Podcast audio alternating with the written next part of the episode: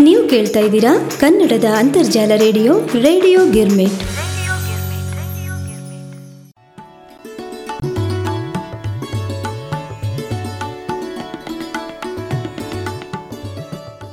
ಮೆಚ್ಚಿನ ರೇಡಿಯೋ ಗಿರ್ಮಿಟ್ ಕೇಳುಗರಿಗೆಲ್ಲ ನಮಸ್ಕಾರಗಳು. ಮಕ್ಕಳಲ್ಲಿ ಸುಪ್ತವಾಗಿ ಅಡಗಿರುವ ಪ್ರತಿಭೆಯನ್ನು ಅರಳಿಸುವ ನಮ್ಮ ನಿಮ್ಮೆಲ್ಲರ ಮೆಚ್ಚಿನ ಕಾರ್ಯಕ್ರಮ ಕಲರವಕ್ಕೆ ತಮ್ಮೆಲ್ಲರಿಗೂ ಆದರದ ಸ್ವಾಗತ, ಸುಸ್ವಾಗತ ನಿಮ್ಮ ಉಮಾ ಬಾತ್ಕಂಡೆಯಿಂದ. ಕೇಳುಗರೆ ಇಂದಿನ ಸಂಚಿಕೆಯಲ್ಲಿ ಏನೆಲ್ಲ ವಿಶೇಷತೆಗಳಿಂದ ಮಕ್ಕಳು ಕಲರವ ಮಾಡ್ಲಿಕ್ಕತ್ತಾರ ಅಂತ ನಾವು ನೀವೆಲ್ಲ ಈಗ ಸದ್ಯ ಆಲಿಸೋಣ. ಕಳೆದ ಸಂಚಿಕೆಯಲ್ಲಿ ತಾವೆಲ್ಲ ಜ್ಞಾನಪೀಠ ಪ್ರಶಸ್ತಿ ವಿಜೇತ ಕುವೆಂಪು ಇವರ ಕುರಿತು ಆಲಿಸಿದ್ರಿ. ಅದನ್ನ ನಮ್ಮ ನಚಿಕೇತ್ ಪಾಟೀಲ್ ಇವನು ನಡೆಸಿಕೊಟ್ಟಿದ್ದ. ಹೌದು, ಈತ ಇವರ ಒಂದು ಸರಣಿಯನ್ನೇ ಆರಂಭಿಸಿದ್ದಾನೆ. ಅಂದರೆ ಜ್ಞಾನಪೀಠ ಪ್ರಶಸ್ತಿ ಪುರಸ್ಕೃತರ ಎಲ್ಲರ ಮಾಹಿತಿಯನ್ನು ಈತ ಒದಗಿಸಲಿಕ್ಕೆ ತಯಾರಾಗಿದ್ದಾನೆ. ಇವತ್ತು ಸಹ ಯಾವ ಜ್ಞಾನಪೀಠ ಪ್ರಶಸ್ತಿ ಪುರಸ್ಕೃತ ಸಾಹಿತಿಯ ವಿವರಣೆಯನ್ನು ನೀಡ್ತಾ ಇದ್ದಾನೆ ನಚಿಕೇತ್ ಅನ್ನೋದನ್ನ ಅವನಿಂದನೇ ಆಲಿಸೋಣ.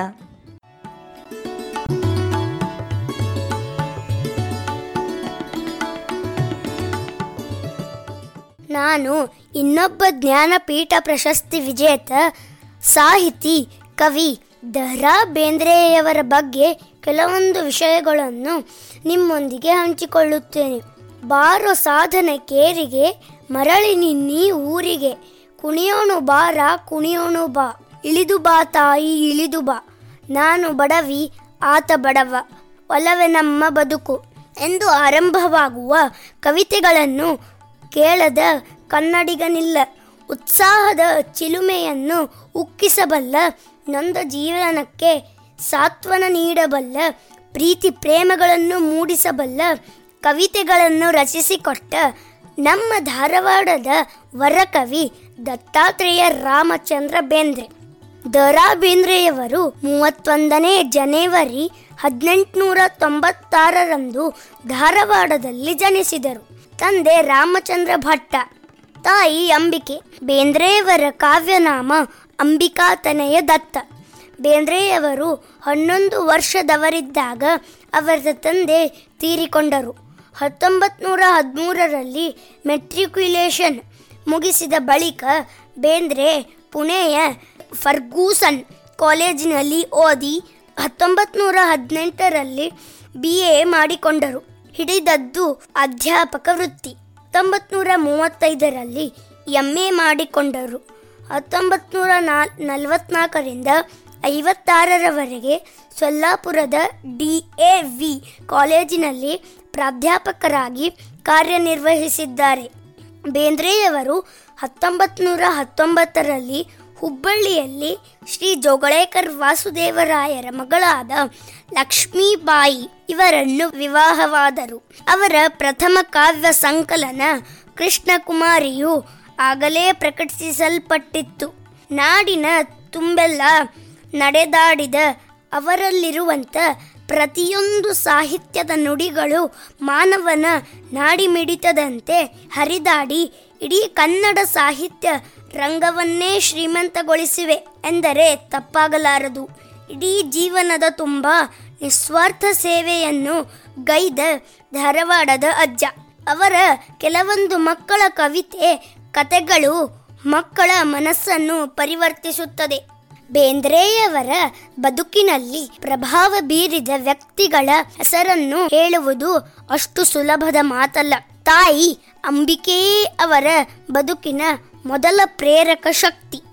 ಅವರ ಸಂಕೇತವಾಗಿಯೇ ತಮ್ಮ ಕಾವ್ಯನಾಮವನ್ನು ಅಂಬಿಕಾ ತನಯದತ್ತ ಎಂದು ಮಾಡಿಕೊಂಡರು. ಉದಯವಾಗಲಿ ನಮ್ಮ ಚೆಲುವ ಕನ್ನಡ ನಾಡು. ಗೀತೆಯ ಕವಿ ಹುವಿಲ್ಗೋಳ್ ನಾರಾಯಣರಾಯರು ಇವರ ಶಿಕ್ಷಕರಲ್ಲಿ ಒಬ್ಬರಾಗಿದ್ದರು. ಇನ್ನೊಬ್ಬ ಮಹತ್ವದ ವ್ಯಕ್ತಿ ಎಂದರೆ ಪುಣೆಯ ಫರ್ಗೂಸನ್ ಕಾಲೇಜಿನ ಆಂಗ್ಲ ಭಾಷೆಯ ಪ್ರಾಧ್ಯಾಪಕರಾದ ಪಟವರ್ಧನ್ ಅವರು.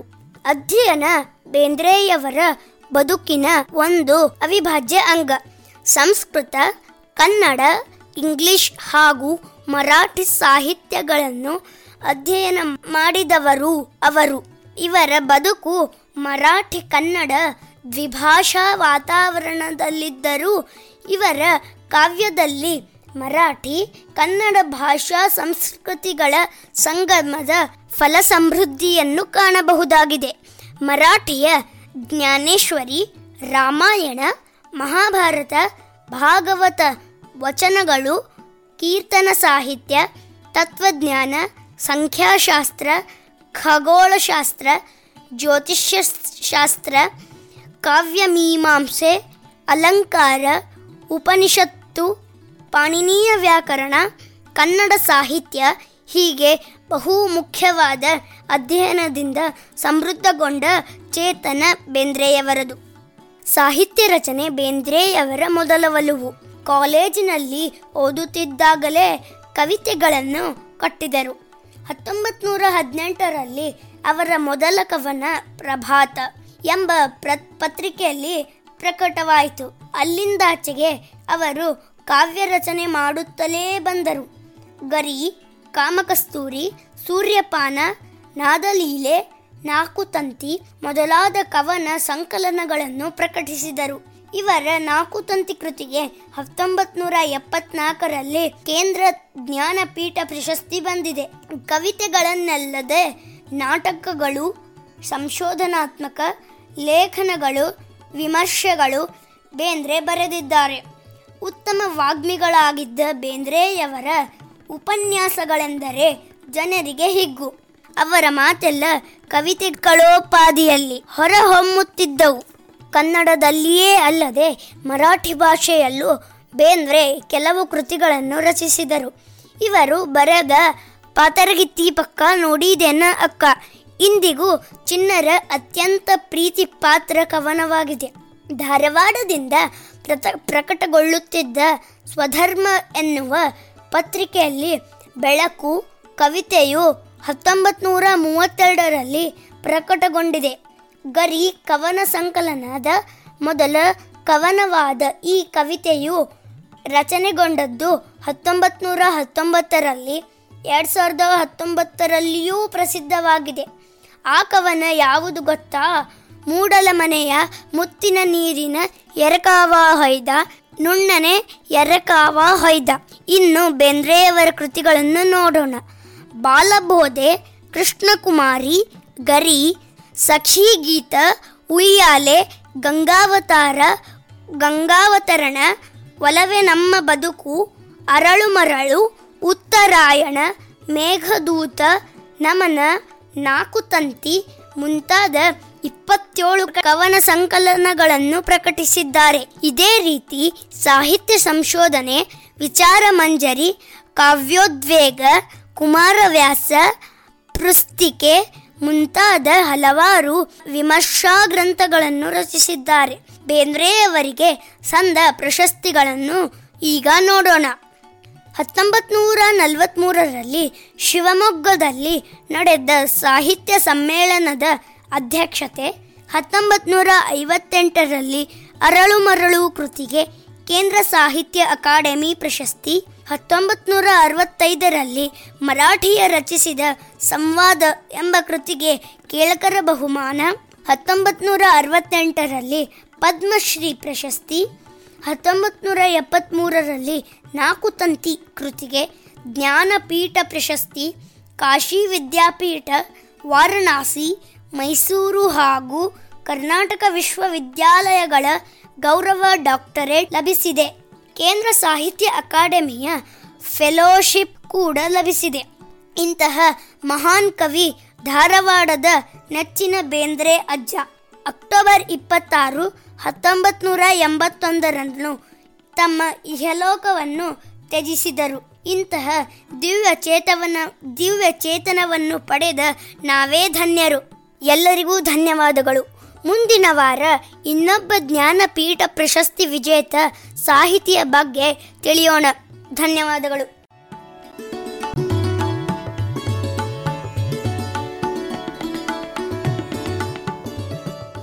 ಮಕ್ಕಳಲ್ಲಿ ಓದುವ ಹವ್ಯಾಸದ ಜೊತೆಗೆ ವಿಷಯ ಸಂಗ್ರಹಿಸಿ ಎಲ್ಲರಿಗೂ ಮುಟ್ಟುವಂತೆ ಹೇಳುವ ಚಾತುರ್ಯ ಬೆಳೆಸೋದು ನಮ್ಮ ಕಲರವದ ಉದ್ದೇಶ. ಅದನ್ನ ನಚಿಕೇತ್ ತುಂಬ ಗಮನಾರ್ಹವಾಗಿ ಮಾಡ್ತಾ ಇದ್ದಾನೆ ಅಂತ ಅನಿಸ್ಲಿಕ್ಕತ್ತದ ಅಂದಂಗ ಇವತ್ತು ಇನ್ನೊಂದು ವಿಶೇಷ ಕಾರ್ಯಕ್ರಮ ತಮಗಾಗಿ ಇದೆ. ಇಷ್ಟು ದಿನ ಹಾಡು ಕೇಳಿದ್ರಿ, ಕಥೆ ಕೇಳಿದ್ರಿ, ಭಾಷಣ ಕೇಳಿದ್ರಿ, ನಾಟಕನೂ ಕೇಳಿದ್ರಿ. ಈಗ ಸದ್ಯಕ್ಕೆ ಅಂಕಿತ್ ಕುಲಕರ್ಣಿ, ಇವನು ತಬಲಾದ ಕೆಲವು ಸೋಲೋಗಳನ್ನು ಬಾರಿಸಿ ತಮಗೆಲ್ಲ ಕೇಳಿಸ್ತಾನಂತೆ. ಬರ್ರಿ ಹಂಗಾರೆ, ತಬಲಾ ಸೋಲೋ ಆಲಿಸಿ ಬರೋಣ.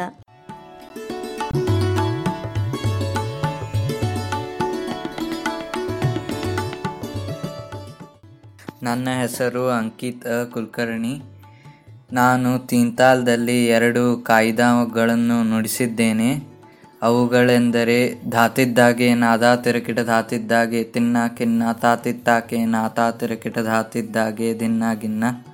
ಮತ್ತು ಗಿಡನಗ ತಿಟ ತಿಟ ಗಿಡನಗ ತಿನ್ನ, ತಿಟ ಗಿಡನಗ ತಿಟ ಗಿಡನಗ ತಿನ್ನ ಗಿಡನಗ ತಿಟ ತಿಟ ಗಿಡನಗ ತಿನ್ನ, ತಿಟ ಗಿಡನಗ ತಿಟ ಗಿಡನಗ ದಿನ್ನ.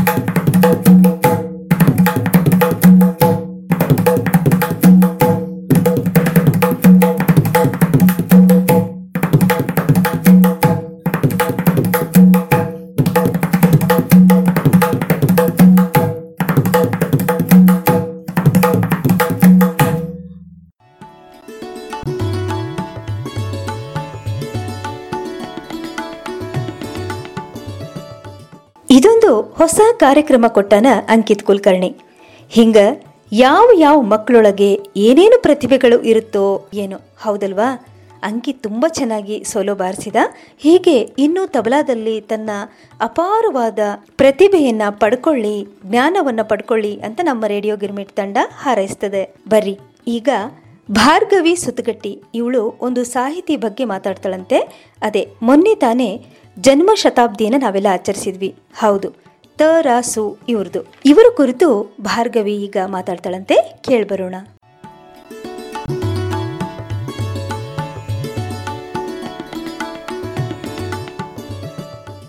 ನಮಸ್ಕಾರ. ನನ್ನ ಹೆಸರು ಭಾರ್ಗವಿ ಶತಗಟ್ಟಿ ಆರನೇ ತರಗತಿ. ನಾನು ಧಾರವಾಡದಿಂದ ಮಾತನಾಡುತ್ತಿದ್ದೇನೆ. ಈ ವರ್ಷ ಕನ್ನಡದ ಖ್ಯಾತ ಕಾದಂಬರಿಕಾರರಾದ ದ ರಾಸು ಅವರ ಜನ್ಮ ಶತಮಾನೋತ್ಸವ ಇರುವುದರಿಂದ ಅವರ ಬಗ್ಗೆ ಎರಡು ಮಾತುಗಳನ್ನು ಹೇಳುತ್ತೇನೆ. ತರಾಸು ಎಂದರೆ ತಳುಕು ರಾಮಸ್ವಾಮಿ ಸುಬ್ಬರಾವ್. ಇವರು ದಿನಾಂಕ ಇಪ್ಪತ್ತೊಂದು ನಾಲ್ಕು ಹತ್ತೊಂಬತ್ತು ನೂರ ಇಪ್ಪತ್ತರಂದು ಮಲೆಬೆನ್ನೂರಿನಲ್ಲಿ ಜನಿಸಿದರು. ತರಾಸು ತಮ್ಮ ಹದಿನೇಳನೆಯ ವಯಸ್ಸಿನಲ್ಲಿಯೇ ಭಾರತದ ಸ್ವಾತಂತ್ರ್ಯ ಚಳುವಳಿಯಲ್ಲಿ ಸಕ್ರಿಯವಾಗಿ ಪಾಲ್ಗೊಂಡು ಸೆರೆಮನೆ ವಾಸ ಅನುಭವಿಸಿದರು. ಅರವತ್ತರ ದಶಕದಲ್ಲಿ ಬೆಂಗಳೂರಿನಲ್ಲಿ ಕನ್ನಡ ಕನ್ನಡಿಗರ ಕುರಿತು ಇದ್ದ ಅಸಡ್ಡೆ, ಅವಹೇಳನ, ಅನ್ಯಾಯದ ವಿರುದ್ಧ ಸಿಡಿದೆದ್ದು ಚಳುವಳಿ ಆರಂಭಿಸಿದ್ದು ಕೋಣಂದೂರು ಲಿಂಗಪ್ಪ, ಅನಕ್ರು ಹಾಗೂ ಮ. ರಾಮಮೂರ್ತಿ ಅವರೊಡನೆ ಹೋರಾಟಗಳಲ್ಲಿ ಭಾಗವಹಿಸಿದ್ದರು. ತರಾಸು ಬರೆದೇ ಬರೆದರು, ಬರೆದೇ ಬದುಕಿದರು. ಬರೆಯಲು ಬೇಕಾದ ಚೈತನ್ಯವೂ ಇತ್ತು, ಈ ಬರೆಯಲೇಬೇಕಾದ ಅನಿವಾರ್ಯತೆಯೂ ಇತ್ತು. ಎಪ್ಪತ್ತು ಕಾದಂಬರಿ, ಇಪ್ಪತ್ತೊಂದು ಕಥೆಯುಳ್ಳ ನಾಲ್ಕು ಸಂಗ್ರಹ, ಆರು ನಾಟಕ, ಐದು ಜೀವನ ಚರಿತ್ರೆ, ಹತ್ತು ಅನುವಾದಿತ, ನಾಲ್ಕು ಸಂಪಾದಿತ ಕೃತಿಗಳು ಮತ್ತು ತಮ್ಮದೇ ಆತ್ಮಕಥನ. ಇವು ತರಾಸು ಸೃಜಿಸಿದ ಸಮೃದ್ಧ ಸಾಹಿತ್ಯ ರಾಶಿ. ತರಾಸು ಅವರ ಅನೇಕ ಕೃತಿಗಳು ಚಲನಚಿತ್ರಗಳಾಗಿವೆ. ಅವುಗಳೆಂದರೆ ಹಂಸಗೀತೆ, ಚಂದವಳ್ಳಿಯ ತೋಟ, ಚಕ್ರತೀರ್ಥ, ಮಾರ್ಗದರ್ಶಿ, ಪುನರ್ಜನ್ಮ, ಸಾಕುಮಗಳು, ಬಾಳಪಂಜರ ನಾಗರ ಹಾವು ಚಂದನದ ಗೊಂಬೆ ಗಾಳಿ ಮಾತು ಬೆಂಕಿಯ ಬಲೆ, ಬಿಡುಗಡೆಯ ಬೇಡಿ, ಮಸಣದ ಹೂವು ಹಾಗೂ ವರನಟ ಡಾಕ್ಟರ್ ರಾಜ್ಕುಮಾರ್ ಅಭಿನಯದ ಕೊನೆಯ ಚಿತ್ರ ಆಕಸ್ಮಿಕ. ತರಾಸು ಕಾದಂಬರಿ ಆಧರಿಸಿದ ಎಲ್ಲ ಚಿತ್ರಗಳು ಜನಮನ ಗೆದ್ದವು ತರಾಸು ತಮ್ಮ ಜನಪ್ರಿಯತೆಯಿಂದಾಗಿ ಮೈಸೂರು ಪುರಸಭಾ ಸದಸ್ಯರಾಗಿ ಸೇವೆ ಸಲ್ಲಿಸಿದ್ದಾರೆ. ಬೆಂಗಳೂರು ಸೇರಿದಂತೆ ನಾಡಿನ ಹಲವಾರು ಕಡೆಗಳಲ್ಲಿ ಪ್ರಮುಖ ರಸ್ತೆಗಳಿಗೆ ಅವರ ಹೆಸರನ್ನಿಟ್ಟು ಗೌರವ ಸನ್ಮಾನಗಳನ್ನು, ಬಿರುದು ಬಾವಲಿಗಳನ್ನು ನೀಡಿ ಗೌರವಿಸಿವೆ. ಜನಪ್ರಿಯ ಸರ್ಕಾರಗಳು ತರಾಸು ಅವರನ್ನು ಪುರಸ್ಕರಿಸಿವೆ. ಇಂತಹ ಮಹಾನ್ ಸಾಧಕರಿಗೆ ಮತ್ತೊಮ್ಮೆ ಎಲ್ಲ ಕನ್ನಡಿಗರ ಪರವಾಗಿ ಅನಂತ ಅನಂತ ಗೌರವ ನುಡಿಗಳ ನುಡಿ ನಮನಗಳು. ಧನ್ಯವಾದಗಳು.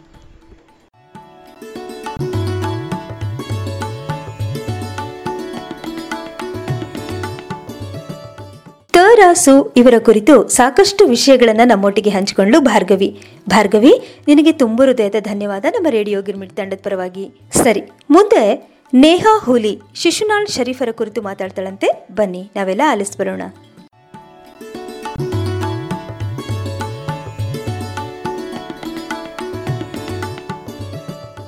ಎಲ್ಲರಿಗೂ ನಮಸ್ಕಾರ. ನಾನು ನೇಹಾ ಹುಲಿ, ಎಂಟನೇ ತರಗತಿ, ಬಾಲಬಳಗ ಶಾಲೆ, ಧಾರವಾಡ. ಇಂದು ನಾನು ಶಿಶುನಾಳ ಶರೀಫರ ಜನನ ಹಾಗೂ ಅವರ ಗುರುಗಳಾದ ಗುರು ಗೋವಿಂದ ಭಟ್ಟರು ಹಾಗೂ ಶರೀಫರ ಗುರು ಶಿಷ್ಯರ ಬಾಂಧವ್ಯ ಹಾಗೂ ಶರೀಫರ ಅಂತ್ಯದ ಬಗ್ಗೆ ತಿಳಿಸಲು ಇಚ್ಛಿಸುತ್ತೇನೆ.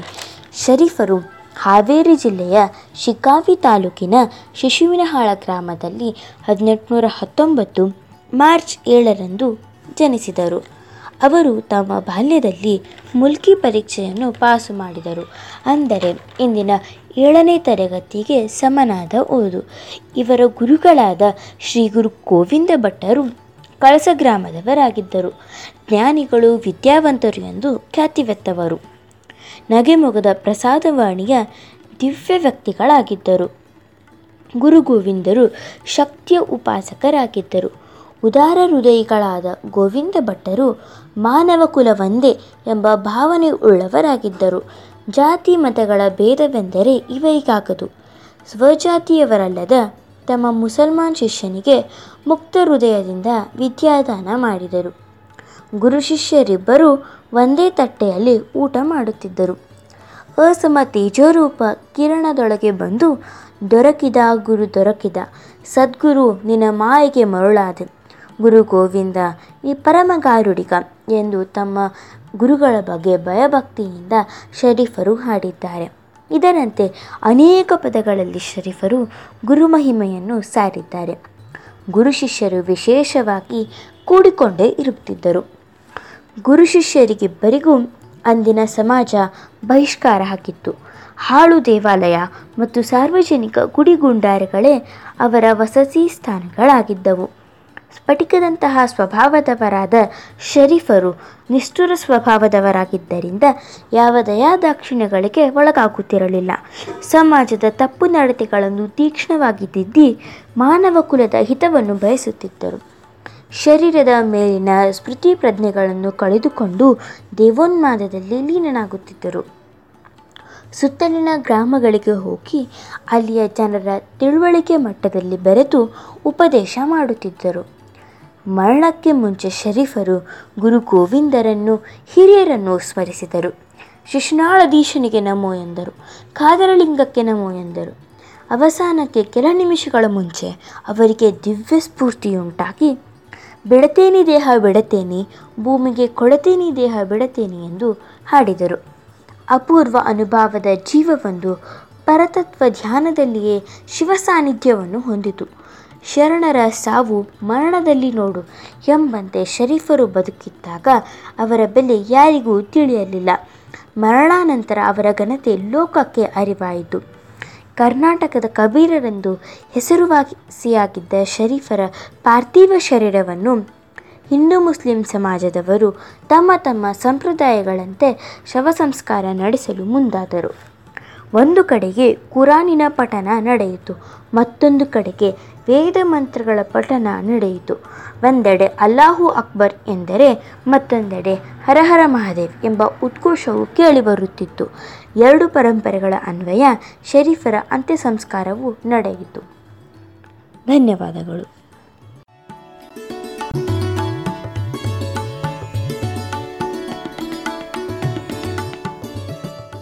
ಖರೆ. ನೇಹಾಳ ವಿಷಯ ಹಂಚ್ಕೊಳ್ಳೋ ರೀತಿ ಬಹಳ ಚಲೋ ಅನ್ನಿಸ್ತದೆ. ಹಿಂಗೆ ಕಾರ್ಯಕ್ರಮ ಕೊಡ್ತಾ ಹೋದ್ರೆ ನೇಹ ಒಬ್ಬ ಉತ್ತಮ ನಿರೂಪಕಿ ಆಗ್ತಾಳೆ ಅಂತ ಅನಿಸ್ತದೆ ನೋಡ್ರಿ. ಕೇಳುಗರೆ, ಇನ್ನ ಮುಂದಿನ ಇನ್ನೊಂದು ವಿಶೇಷ ಕಾರ್ಯಕ್ರಮ ಆಶೀಶ್ ಸತ್ತೂರ್ ನಡೆಸ್ಕೊಡ್ಲಿಕ್ಕತ್ತಾನ ಬರ್ರಿ, ನಾವೆಲ್ಲ ಆಲಿಸ್ ಬರೋಣ.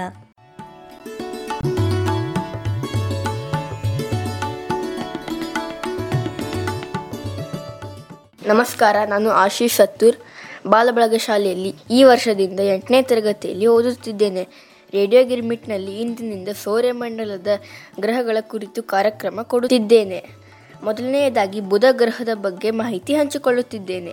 ಬುಧ ಸೂರ್ಯನಿಗೆ ಅತ್ಯಂತ ಸಮೀಪವಾದ ಮತ್ತು ಸೌರಮಂಡಲದಲ್ಲಿ ಅತಿ ಸಣ್ಣದಾದ ಗ್ರಹವಾದ ಬುಧವು ಸೂರ್ಯನ ಸುತ್ತ ಪ್ರತಿ ಎಂಬತ್ತೆಂಟು ದಿನಕ್ಕೊಮ್ಮೆ ಪ್ರದಕ್ಷಿಣೆ ಹಾಕುತ್ತದೆ.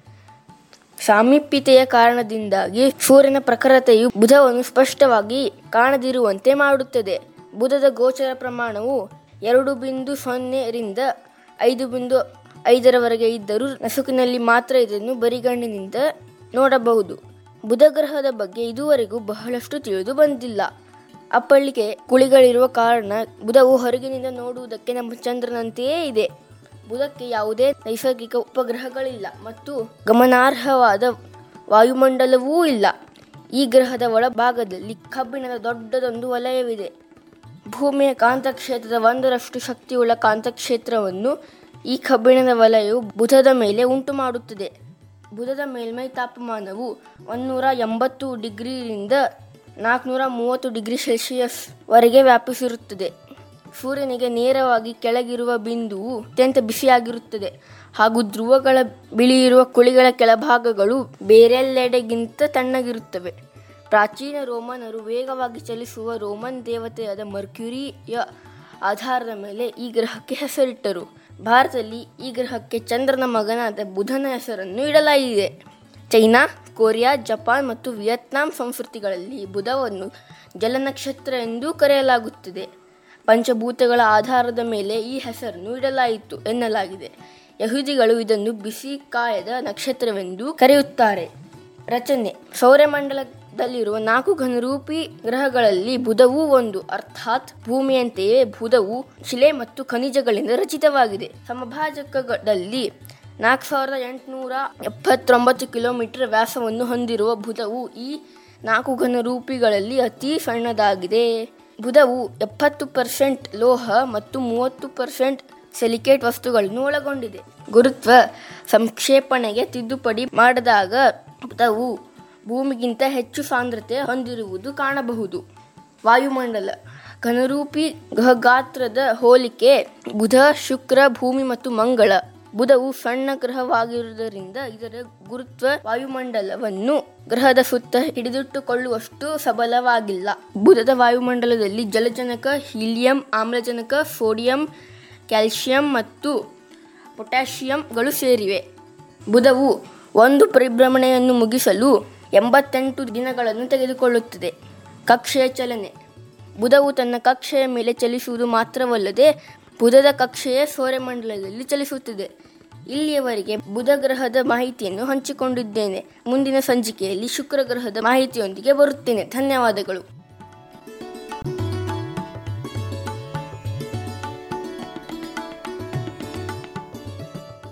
ಕೇಳುಗರೆ, ಆಲಿಸಿದ್ರಲ್ಲ? ಬುಧ ಗ್ರಹ ಇದ್ರ ಕುರಿತು ಸಾಕಷ್ಟು ಮಾಹಿತಿಗಳನ್ನು ನೀಡಿದ ಆಶೀಶ್. ಹಾ, ಅಂದಂಗ ಇದು ಇವತ್ತಿಗೆ ಮುಗಿಯೋದಿಲ್ಲ. ಹಿಂಗ ನಮ್ಮ ಸೌರಮಂಡಲದ ಇನ್ನೂ ಉಳಿದ ಏಳು ಗ್ರಹಗಳ ಕುರಿತು ಪ್ರತಿ ಸಂಚಿಕೆಯಲ್ಲಿ ವಿಷಯಗಳನ್ನು ಹೇಳ್ತಾನ ನಮ್ಮ ಆಶೀಶ್. ಮಕ್ಕಳು ಯಾವ ಪರಿ ಶಾಣೆ ಅದಾರ ನೋಡ್ರಿ. ಒಬ್ಬೊಬ್ರು ಒಂದೊಂದು ವಿಷಯ ತಗೊಂಡು ಎಷ್ಟು ಅಚ್ಚುಕಟ್ಟಾಗಿ ನಮ್ಮೆಲ್ಲರಿಗೂ ಮುಟ್ಸೋ ಪ್ರಯತ್ನನ ಮಾಡ್ಲಿಕತ್ತಾರ. ಇದು ಅವರ ಆಸಕ್ತಿಯನ್ನ ಅನಾವರಣಗೊಳಿಸ್ತಾ ಇದೆ ಅಂತ ನಮಗೆಲ್ಲ ಅನಿಸ್ಲಿಕ್ಕತ್ತದ ಅವರ ಆಸಕ್ತಿ ಇನ್ನೂ ಇಮ್ಮಡಿಗೊಳಿಸ್ಬೇಕಂದ್ರೆ ನಾವು ಮಾಡಬೇಕಾಗಿರೋ ಕೆಲಸ ಇಷ್ಟೇ. ತಪ್ಪದೆ ಕಲರವ ಕಾರ್ಯಕ್ರಮವನ್ನು ಆಲಿಸಿ ಅವರಿಗೆ ಪ್ರೋತ್ಸಾಹಿಸಬೇಕು. ಸರಿ, ಈಗ ಕೊನೆಯದಾಗಿ, ವೈದೇಹಿ ಪಾಟೀಲ್. ಇವಳು ಒಂದು ಹಾಡು ಹೇಳ್ತಾಳಂತೆ. ಬರ್ರಿ, ಆಲಿಸ್ ಬರೋಣ.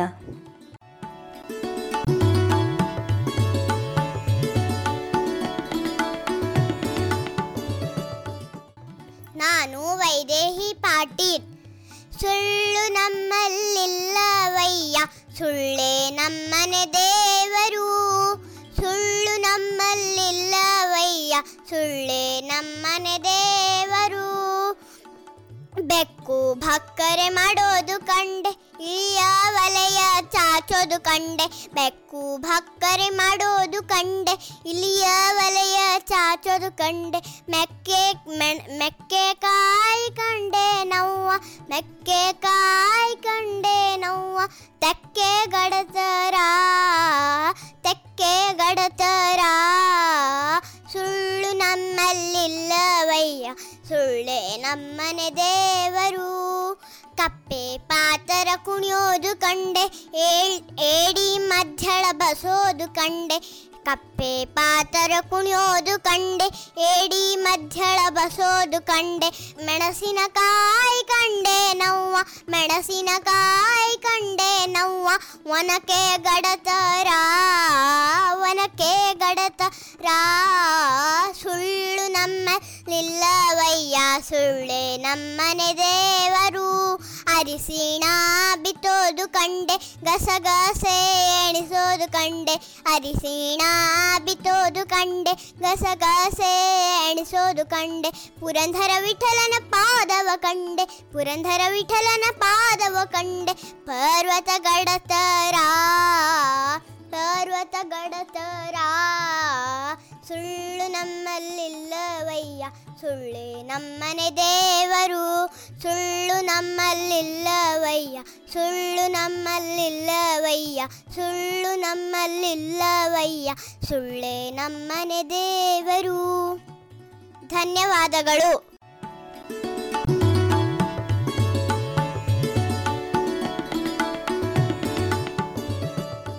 ಕೇಳುಗ್ರೆ, ವೈದೇಹಿ ಹಾಡು ಹೆಂಗೆ ಅನಿಸ್ತ್ರಿ ನಿಮ್ಗೆ? ನಾನು ರೇಡಿಯೋದಾಗ ಕಾರ್ಯಕ್ರಮ ಕೊಡಾಕೀನೆ. ನಂದು ಇಲ್ಲ ಅಂದ್ರೆ ಹೆಂಗ ಅಂತ ತಪ್ಪದೆ ಹಾಡು ರೆಕಾರ್ಡ್ ಮಾಡಿ ಕಳಿಸ್ತಾಳೆ ವೈದೇಹಿ. ಆ ಹುರುಪ್ ನೋಡ್ರಿ ಹೆಂಗದ? ತಾರ ಹಾಡು ಹೇಳೋಕಿನೆ ಅಂತ ಹೇಳಿ ಹಾಡನ್ನ ಬ್ಯಾರೆಯವರಿಂದ ಕಲಿಸ್ಕೊಂಡು ಅದನ್ನ ರೆಕಾರ್ಡ್ ಮಾಡಿ ಕಳಿಸೋದಕ್ಕಿಂತ ಹೆಚ್ಚಿನ ಪ್ರತಿಭೆ ಏನದ್ರಿಪ್ಪ? ಇಂಥ ಮಕ್ಕಳಿಗೆ ಸರಿಯಾದ ಬೆಂಬಲ, ಪ್ರೋತ್ಸಾಹ ಸಿಗಲಿ ಅಂತ ಹಾರೈಸೋಣ. ಹಂಗ ಇಂದಿನ ಕಲರವದಲ್ಲಿ ಭಾಗವಹಿಸಿದ ಎಲ್ಲ ಮಕ್ಕಳಿಗೂ ಅವರಿಗೆ ಮಾರ್ಗದರ್ಶನ ನೀಡಿ ಸಹಕರಿಸಿ ಪ್ರೋತ್ಸಾಹಿಸಿದ ಮಕ್ಕಳ ಪಾಲಕರಿಗೂ ರೇಡಿಯೋ ಗಿರ್ಮೆಂಟ್ ತಂಡದ ಪರವಾಗಿ ಅನಂತ ಅನಂತ ಧನ್ಯವಾದಗಳು. ಕೇಳುಗರೆ, ಹಂಗ ಇನ್ನೊಂದು ಮಾತು, ಕಲರವ ಆಲಿಸ್ತಾ ಇರ್ತಕ್ಕಂಥ ಮಕ್ಕಳು ಅಂದರೆ ಒಂದನೇ ತರಗತಿಯಿಂದ ಹತ್ತನೇ ತರಗತಿಯ ಮಕ್ಕಳು ತಮ್ಮ ಆಸಕ್ತಿಯ ಯಾವುದೇ ವಿಷಯವನ್ನಾದರೂ ತಮ್ಮ ಮೊಬೈಲ್ನಲ್ಲಿ ರೆಕಾರ್ಡ್ ಮಾಡಿ ನಮಗೆ ಕಳಿಸಿಕೊಡ್ಬೋದು. ಅದಕ್ಕಾಗಿ ಪಾಲಕರು ಮಕ್ಕಳಿಗೆ ಸಹಕಾರ ಕೊಡಬೇಕು ಅಂತ ನಾವೆಲ್ಲ ಕೇಳ್ಕೊಳ್ತೀವಿ. ಹಾಗೆ ನಿಮ್ಮ ಧ್ವನಿ ಮುದ್ರಣವನ್ನ ನಮ್ಮ ವಾಟ್ಸಾಪ್ ದೂರವಾಣಿ ಸಂಖ್ಯೆಗೆ ಕಳಿಸ್ಕೊಡಿ. ನಾವು ರೇಡಿಯೋ ಗಿರ್ಮಿಟ್ನಲ್ಲಿ ಮಕ್ಕಳ ಕಾರ್ಯಕ್ರಮಗಳನ್ನು ಪ್ರಸಾರ ಮಾಡ್ತೀವಿ. ಮಕ್ಕಳ ಧ್ವನಿಯನ್ನ ರೇಡಿಯೋದಲ್ಲಿ ಆಲಿಸಿ ಆನಂದಿಸಬೇಕಾಗಿ ಕೇಳ್ಕೊಳ್ತೀವಿ. ನೀವು ಕಳುಹಿಸಬೇಕಾದ ವಾಟ್ಸಾಪ್ ದೂರವಾಣಿ ಸಂಖ್ಯೆ ಎಂಟು ಏಳು ಒಂಬತ್ತು ಎರಡು ನಾಲ್ಕು ಒಂದು ಸೊನ್ನೆ ಒಂದು ಐದು ಒಂಬತ್ತು. ವಾಟ್ಸಾಪ್ ದೂರವಾಣಿ ಸಂಖ್ಯೆಯನ್ನು ಮತ್ತೊಮ್ಮೆ ಹೇಳ್ತೇನೆ. ಎಂಟು ಏಳು ಒಂಬತ್ತು ಎರಡು ನಾಲ್ಕು, ಒಂದು ಸೊನ್ನೆ ಒಂದು ಐದು ಒಂಬತ್ತು. ಕೇಳುಗರೆ, ಇಂದಿನ ಕಲರವ ಕಾರ್ಯಕ್ರಮ ಇಲ್ಲಿಗೆ ಮುಕ್ತಾಯಗೊಳ್ಳುತ್ತದೆ. ಮುಂದಿನ ಸಂಚಿಕೆಯಲ್ಲಿ ಮತ್ತೆ ಭೇಟಿಯಾಗೋಣ. ನಮಸ್ಕಾರ.